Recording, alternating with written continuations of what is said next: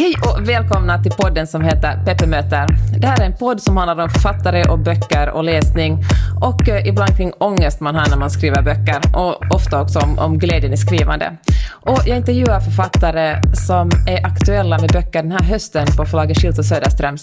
Och idag har jag den enormt stora äran att få tala med Peter Sandström. Hej Peter! Hej Peppe!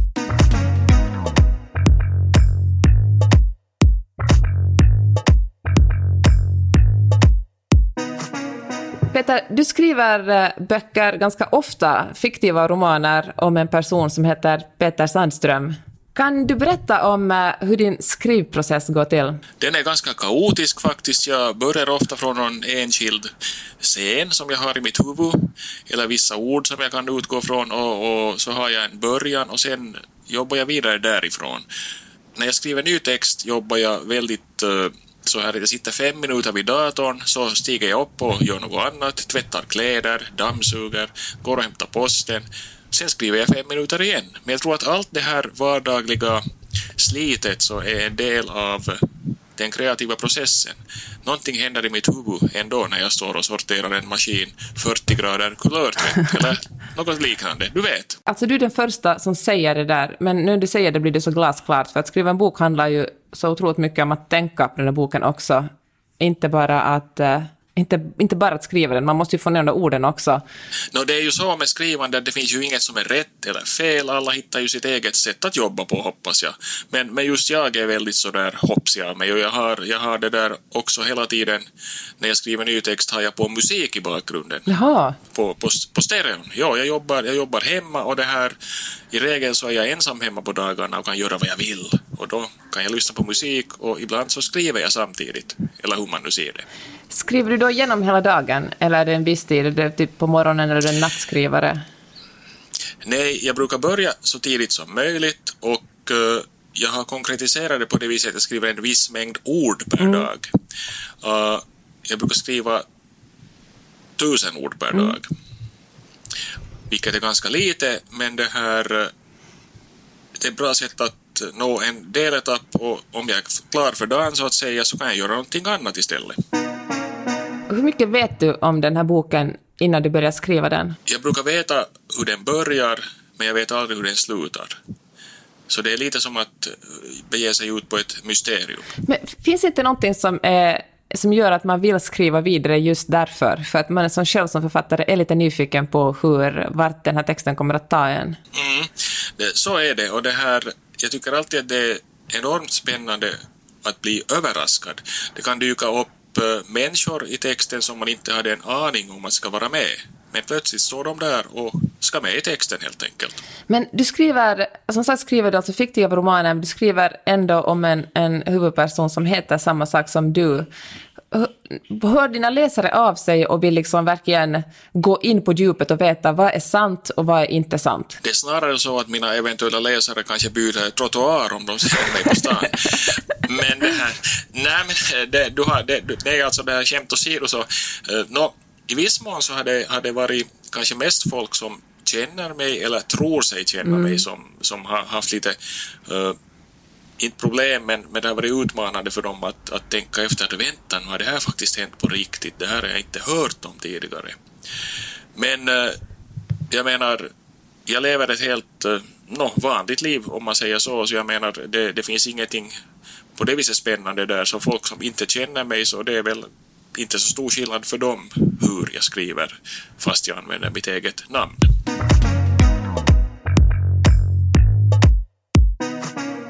Kärleken är ett tamdjur heter din senaste roman och det handlar om en, eh, om en man någonstans mellan 50 och 60 som eh, tänker över relationen han har med olika kvinnor. Och du skriver så fint om, om, eh, om den här mannens relationer till kvinnorna, till sin fru och till sin älskarinna och beundrare och mamma och inte minst syster. Men, och jag, eftersom jag tyckte faktiskt den allra finaste relationen var, var den med systern. Vi behöver inte rangordna någonting här, men om, om jag måste kniva mot strupen välja en, tyckte det var fint. För det finns något speciellt med, med syskonkärlek, säger jag som har flera systrar.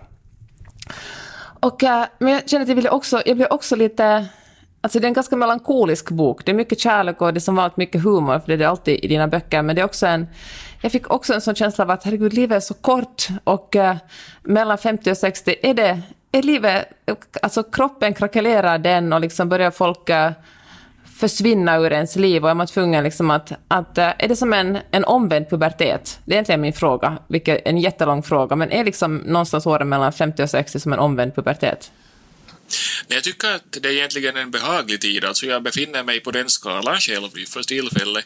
Och eh, jag tycker att det har gjort åtminstone mig mycket bättre att leva i nuet.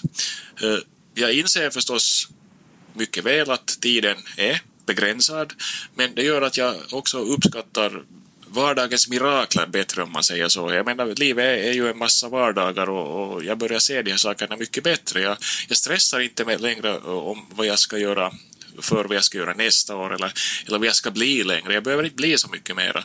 Utan det här, jag, jag kan ta dagen lite som den kommer. Men eh, No, det där med omvänd pubertet var intressant, för det har jag inte tänkt på tidigare, men, men jag, det, lite har jag nog känt av sådana strömningar kanske, att, att jag har börjat bli väldigt less på att hela tiden vara så jävla schysst och ställa upp på saker, vet du, att, att eh, och det där är kanske en omvänd pubertet. Varför måste jag vara så jävla hygglig åt folk? jag kan ju, jag kan ju säga nej, jag vill inte. Det här var bra. Jag tror att jag kommer att gå in i en ny fas. Tack vare det här samtalet kanske jag går in i en ny fas i mitt liv nu. en trotsig. Mm, ja. Men alltså... Ja. Jag vill, jag vill, jag... Alltså, du, du har, Peppe, du har helt rätt. Att, att, I den här åldern så, så bör man ju börja inse att, att in, in, måste man ju bry sig om vad andra människor tycker överhuvudtaget. Men det är därför det är inte något nytt för mig, för det insåg jag redan när jag var ganska ung, att jag, jag skiter nu i vad folk tycker. Att det där, jag, jag gör som jag vill. Men ändå förstås i, i no, professionella sammanhang och, och det här överhuvudtaget om det handlar om samarbete så är jag alltid varit en sån här som man säger ställer upp. Mm. Du vet, det är så här som hänger på, jag, jag hänger på gårdstalkon ja. och det där, jag, jag, jag, det där. Jo, jag säger ja till allt ungefär. Men jag tänkte börja säga nej nu.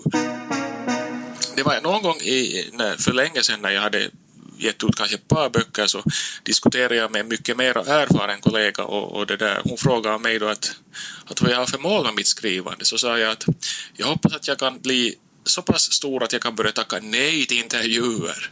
Det var väl ett bra mål, va? Du var ganska... Oj, nu känner jag mig A, ah, ganska hedrad, för du är så pass stor att du kan tacka nej till intervjuer jo, jo, jag ställer upp bara så här på exklusiva gigs, som det här till exempel. Men... Du har ju en bra, bra podd, så den vill man ju inte missa. Tack. Hur stor man än är. Nå, jo, jo. Ja, ja. jo, jag, menar, jag menar mig själv nu, att det där att inte jag är så pass stor att jag tackar nej till intervjuer, men vet du att, att man, man kan börja det här Nåja, det, det där var bara något som jag slängde ur mig då, men det kanske ligger någonting i det också, att många författare så borde kanske skriva mer än de är i offentligheten.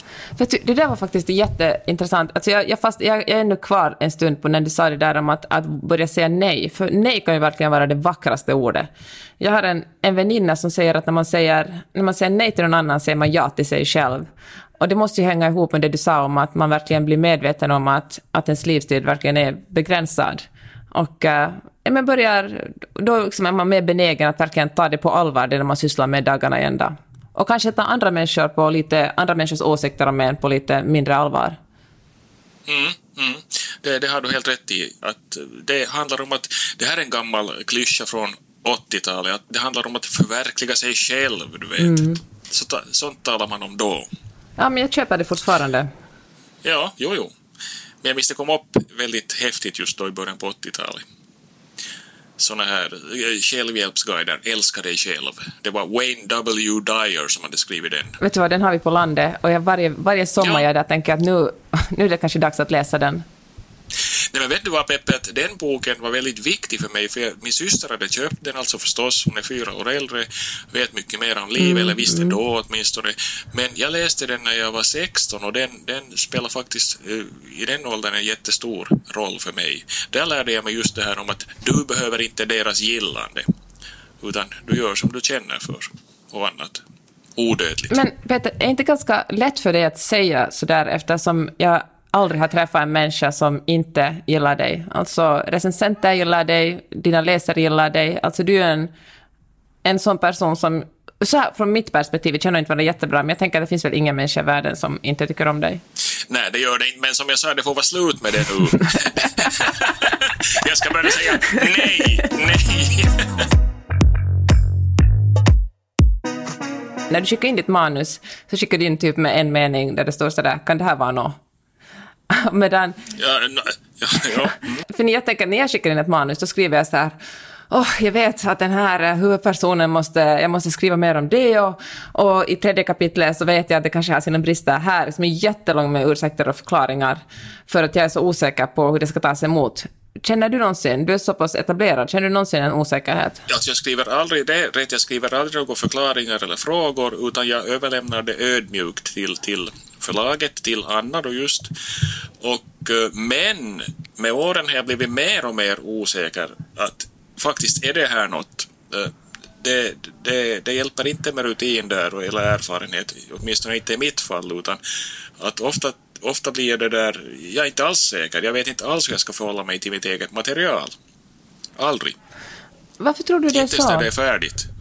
Nej men, äh,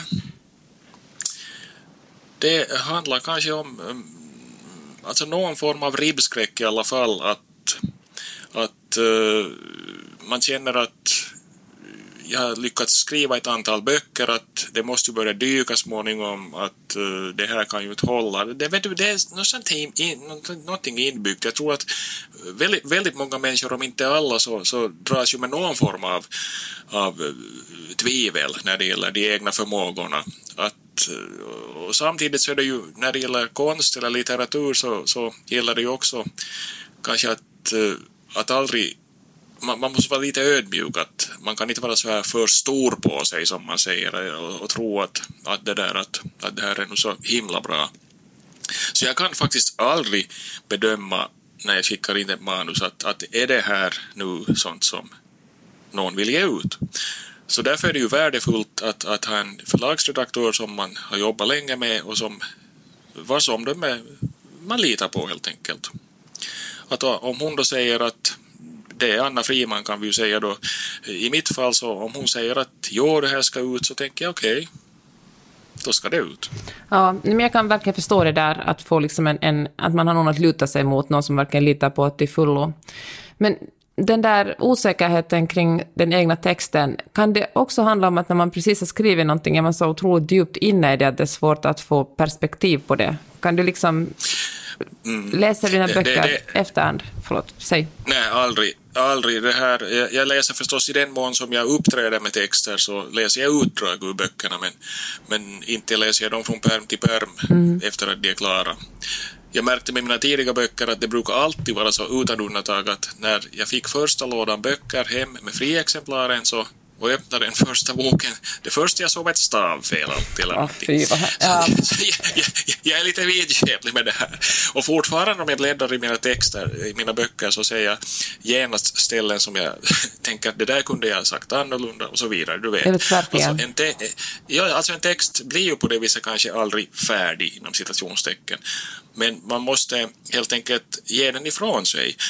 Och, och jag ser det på det viset att när jag gett ja, när, när liksom manuset är klart och det, det är korrekturläst och allting och blir en bok, så då har jag den känslan, nu har jag gjort så gott jag kan och det här, nu kan jag inte någonting mer av det här verket. Det tas emot sen på det sätt som det tas emot och det läses på det sätt som det läses. Att jag måste helt enkelt förhålla mig på det viset. Det, det är inte en del av mig mera på det viset. Peter, är du en, en sån författare som kan läsa andra människors böcker medan du skriver på din egen? Mm. Jag var det inte tidigare, men jag har, jag har blivit det nog med, med åren. Jag läser hela tiden nog, medan jag skriver också. Och det här förstås tar intryck, får idéer, skäl, skäl av andra människor. oh, underbart! Älsk, bra! Rakt av ibland. Men i så fall måste det vara en författare som eh, kanske inte är aktuell längre. Ja. Oh, vad skönt att du säger det. Alltså, alltså, alltså, alltså, jag vet vissa ord och uttryck, jag vet exakt var jag har tagit dem ifrån, men det säger jag inte för det är affärshemligheter. Oh, oh, det var, alltså det, ja, och vad jag njuter nu. Men det gör väl alla? Folk, jag tänker att folk bara säger ja. inte det. Nej, alltså det här är ju en kliché, men det, vad jag har sett i min omgivning så stämmer det ganska långt på att, att författare skäl nog friskt. Det går ju ändå inte att plagiera en hel bok. Det... Nej, nej, nej. nej och, och, faktum är ju att inom all litteratur och all kultur, så allt är ju gjort. Det är ju en kliché också, men det, det stämmer ju ganska långt. Allt är ju gjort redan, så jag menar det, man, man, det är liksom, man kokar upp saker på nytt och gör dem på ett lite annat sätt. Men...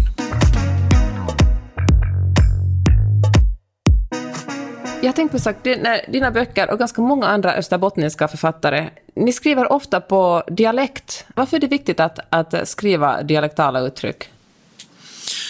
No, I mitt fall eh, tycker jag det, det har, känns viktigt för mig att visa i vilken miljö det här utspelar sig och det brukar jag göra genom att ha vissa repliker eller vissa ord eh, på dialekt. Inte för mycket och inte för lite, det är alltid en avvägningsfråga för jag tycker att dialektanvändande så, så bör vara sånt att det kan öppna sig också för en icke-invigd men samtidigt måste det kännas genuint för en som då talar det den dialekt som det handlar om. Att eh, det är nog en del eh, pottande med det där men, men jag har nog tyckt att jag, jag känner nog exakt vad jag vill ha på dialekt eh, och vad jag inte vill ha. Att det kommer ganska så här automatiskt, eller inte automatiskt, men det kommer ganska flytande när jag är inne i den här skrivprocessen. Och jag, eh, jag är då själv från Österbotten som du sa, upp, uppväxt i Nykarleby, men jag har alltså inte bott i Nykarleby sedan 1982. Är det sant? Så, ja. Ja, ja, alltså jag bor i Åbo nu för tillfället och här har jag bott över halva mitt liv redan sen 89, men, men eh, jag blir inte Åbobo utan jag är nog mer och mer österbottning ändå. Fast jag inte kommer att flytta tillbaka dit, det tror jag inte. Men, men, men jag är i, i, någonstans i min själ så är jag nog österbottning. Fast jag trivs jättebra här i Åbo. Innan jag låter dig gå så ska jag ställa dig fem snabba frågor. Tipsa mig om en bra bok. Jag läste för någon tid sedan eh, en samling av med alla noveller av en finsk författare som heter Raija Siekkinen. Hon gick tyvärr bort på 00-talet men det här, det, jag köpte i pocket alla hennes noveller. Hon var en jättefin novellist. Det är på finska. Tack, vilket bra tips. Ra, Raija Siekkinen. Ditt bästa skrivtips? Tänk inte på att du skriver en bok, utan tänk på att du skriver text. Annars kan ribban kännas för hög. Mycket bra. En tv-serie eller film som du nyligen sett och gillat? Jag tittar just nu nästan uteslutande på Netflix och uh, jag tittar nu just på en serie som heter Science. Den är polsk fast den har en engelsk titel. Den är gjord i Polen och den är väldigt mycket sån här Southern Gothic om man säger så. Varför är det så otroligt många österbottningar som skriver böcker i Svenskfinland?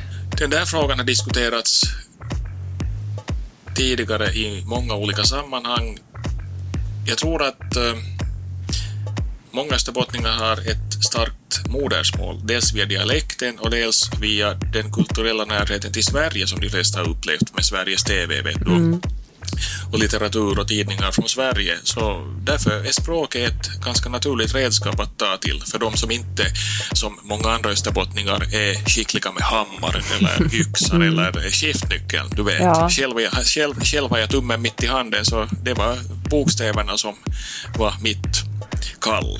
En bra insikt eller ett bra motto i livet? Ta en dag i taget. Tusen tack Peter Sandström för att du tog dig tid att prata med mig. Tack, nöjet var helt på min sida. Ha det bra Peppe.